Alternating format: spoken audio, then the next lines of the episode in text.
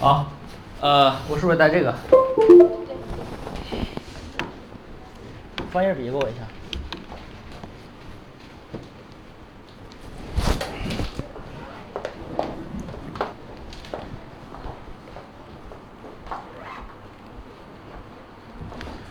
好，今天晚上这个用郭德纲的话就是满坑满谷哈。今天晚上人这是高朋满座啊，学有教育呢蓬荜生辉。好，呃，我们二零二零年优秀的我们的高中学生、高考家长，大家晚上好。好，感谢大家稀稀拉拉的掌声啊。呃，今天晚上呢，这个我们家长齐聚一堂，非常的好。为什么呢？因为这个前两天我们进行了一个非常大的事儿，是吧？高招体检基本结束了。然后呢，我们学有教育呢，今年走到第十个年头呢，我们现在也非常欣慰。为什么呢？因为今年有最大的不同，就是我们一直在私下里探讨，有最大不同。为啥？我们家长现在对志愿填报这个事儿了，这个重视程度变得提高了。从哪一个角度看呢？就是这两天我们始终在收到收到电话，老师，我们孩子这个体检这个视力四点八，我们孩子四点六。听说四点八是个杠杠，我们是不是有哪些专业不能学啊？还有就是有一些家长就说，哎，我们孩子色弱，我们该怎么办？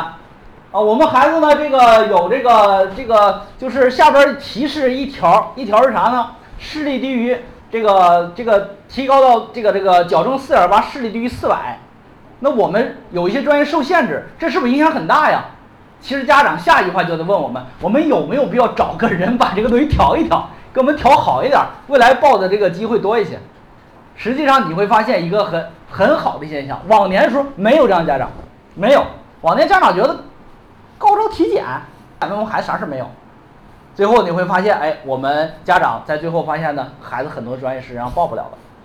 所以说今天呢，这个很有幸哈，给大家去了解啊聊一聊这个事儿。今天在座的各位的呃同学，就是检查体检上有什么？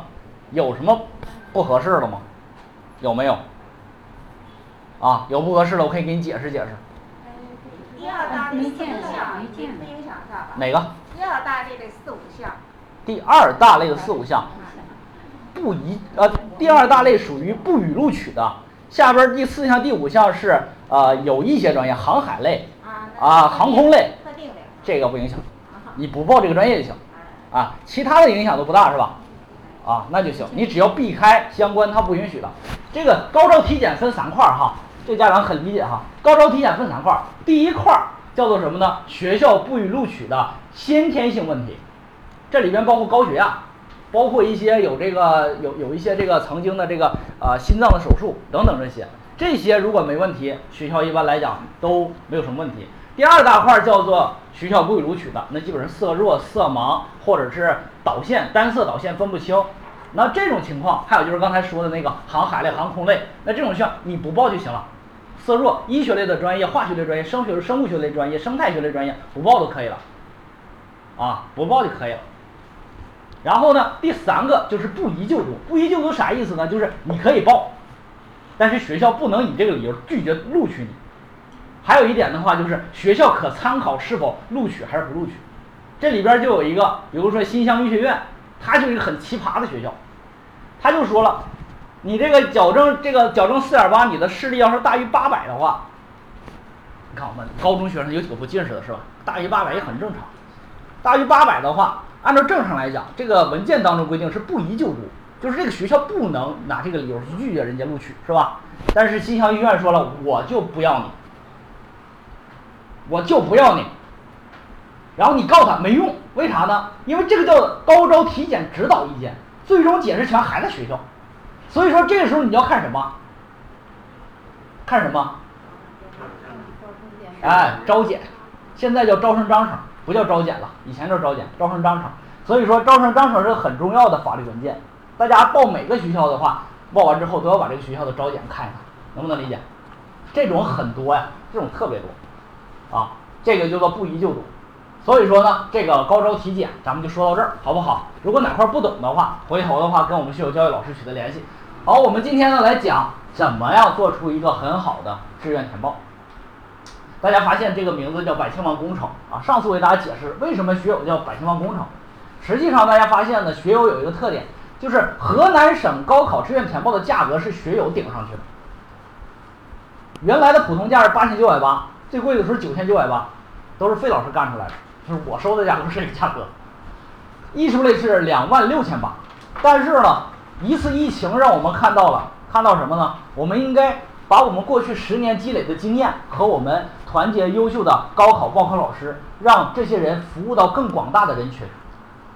那首先得降价，所以说在疫情期间，特别是元呃这个过完年这段时间，我们的价格现在已经降到了三千九百八了，就是非常亲民的一价格，降到这个价格了。降到这个价格，基本上呢，在报考界里边的话，基本上就不赚钱了，这基本就不赚钱了。那我们希望啥呢？我们希望能够在全河南省一百零八个县区，通过我们培养、发掘和呃联系一千位高考报考老师，让这些老师去帮助到我们河南省一百万的高考家庭。这个是学友接下来要致力于做的事儿，所以叫百千万工程。那么接下来在一堂课当中，我呈现的干货内容会很多。所以说，大家呢，今天呢，你抱着学习的态度也好，或者现在就打开你的手机录音，或者是现在怎么样都行啊，回头再去听一听，把里边有一些知识点再记一记哈。在这里边过程当中，我会经常提问大家哈，大家认识一下，我姓费，叫我老费的可以啊，费老师太外道了。好，今天呢四个板块，第一个板块是我们要做出好志愿，那么好的志愿，什么叫好的志愿？第二个的话。基本上就是三种，我们家长在做志愿的时候，三种行为轨迹。第一个，老师，我喜欢好的学校，啊，专业呢兼顾就可以。有的人说，老师，我想要有好的专业和职业，学校兼顾即可以。还有一种的话，老师，我就不知道我要好学校还是要好专业，反正我别让我亏分儿，啊，不亏分儿，你也别让我录了冷门专业。所以说，这三种情况该如何去做志愿填报？你该怎么样的思维去选择？首先来，我们一起来看一下哈，大家认为什么样的志愿才是好的志愿？在过去的时间里边呢，过去那么多年当中啊，我们很多的家长一直认为不亏分的报考就是好的志愿，能够选择一个学校大牌就是一个好的志愿。这学校听起来好像挺牛逼，那这就好的志愿，我录上了。专业热，比如我都学到金融了，这就是好的志愿。城市好，比如我去上海了，这就是好的志愿。比如说，别人说好，就是大家都说，哎呀，你你录的还行，这就是好的志愿。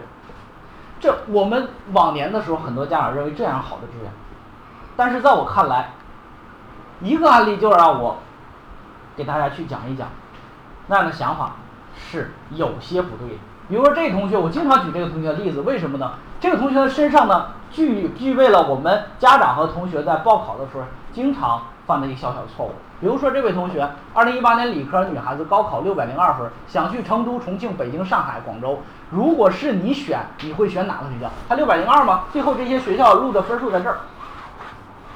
如果是你，你选哪个学校？六百零四往上是不是都录不上是吧？基本上往下。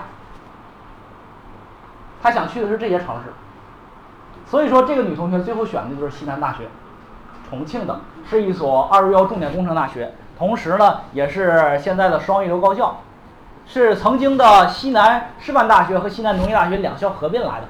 这个学校其实还是不错的，是教育部直属六所师范院校之一，有招收国家公费师范生权利的一个学校，这还是不错的。但是这个同学呢，也没亏分，六百零二分。这个学校最低录多少分啊？六百分。但是这个同学就是因为这个，实际上才开启了他非常痛苦的过程。为什么呢？你看不浪费分，这个同学被录取了，但是录到什么专业啊？动物科学专业，这个就是被张雪峰喷的要死要活那个学校，西南大学。张雪峰不老说吗？啊，本来是个学人医的，后来干动医了，就这学校，这学校就是中国仅有的几个学校当中又有人医又有动医的学校，啊，这个学生还没有学到动物医，学到动物科学。这个动物科学是这个学校的创新人才班。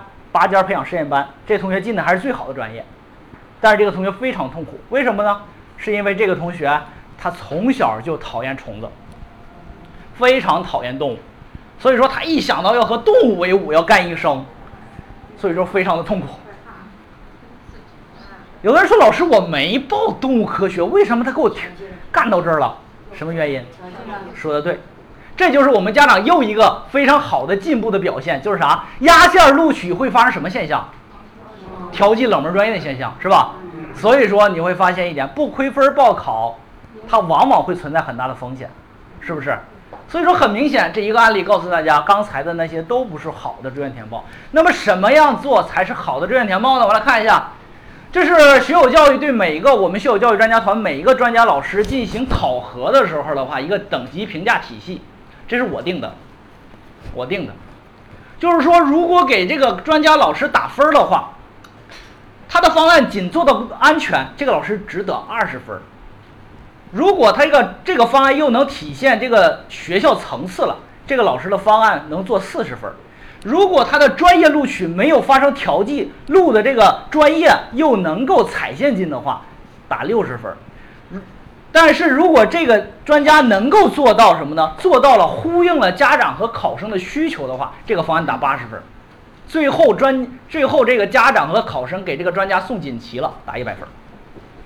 但是很少有专家能干到这样子，所以说在这个世界上就没有一个完美的志愿，明白吧？所以说在大家追求的时候，有很多的一些老专家经常跟我说：“哎，费老师，你看你做将近十年，你能够保证把这个学校录取最低分压着两分进吗？”我说我保证不了，三分的我也保证不了。他说：“你能保证多少分？”我只我说我只能保证我把他分数充分的利用。我从来没有说压线多少分去进，为啥？我不是算命先生，我没有必要给你做这种保证，对不对？老子要能保证的话，我今年我就让你去走中南财经政法了。我今年人找对外经贸大学五百二十七就去了，你是不是给我送点啥呀？你那么能能算能掐会算，你为什么算不出来上海财经大学今年断档了五百八？是不是？你怎么算不出来中中国民航大学占档的五百零七？你怎么就算不出来中国人民警察大学只有五百零三分就能上？上海外国语大学今年断到哪儿了？妈断惨了都！你怎么算不出来？所以说我从来不觉得什么天天说在外边说哎压线五分以内两分以内这是算什么高高明的事儿，对不对？所以说，在整个的这个升学的过程当中，真正要做到的一个好的专家的评价，一个好的方案评价是做到这儿，呼应家长和考生的需求。你会发现一个道理，比如说有个同学五百四十分，另外一个同学也是五百四十分，俩人都是理科，来找你做一个方案。如果你只是拿分卡出来一个方案，你交给他们两个之后，你最后发现一个问题，他也不满意，是他也不满意。你发现了没有？在高考报考的时候，就是一家一个样，一人一个样。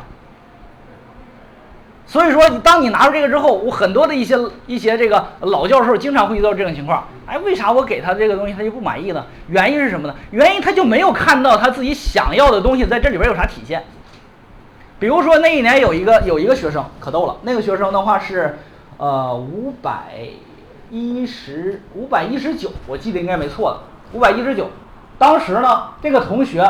找到就是找到我们之前是做了一个，做了一个之后呢，当时他家长非常生气的来我们这儿，因为那天已经我记得很清楚了，报考的倒数第二天了，然后来到我们这儿，就就让我给他出个方案，我说我说你这个方案出的还行啊，为啥呢？当时的这个给他做的方案呢，就是另外一个人给他做的方案就是拿河南科技学院保的底，因为五百一十多分，当年的分数线是我没记错的话，应该是四百九十九。四百九十九一本线，他五百一十多分，然后当时那个人跟他说的意思就是，你能上这个学不错，一本里边你的分已经不高了，能压进这个学校就不错了。当时这个家长气得要死，这就相当于是啥呢？相当于是人家家长知道，人家孩子知道自己的分没考好，这都已经在家里边哭了好几天了，来找你的目的是能够做一个相对来讲让他能接受的方案。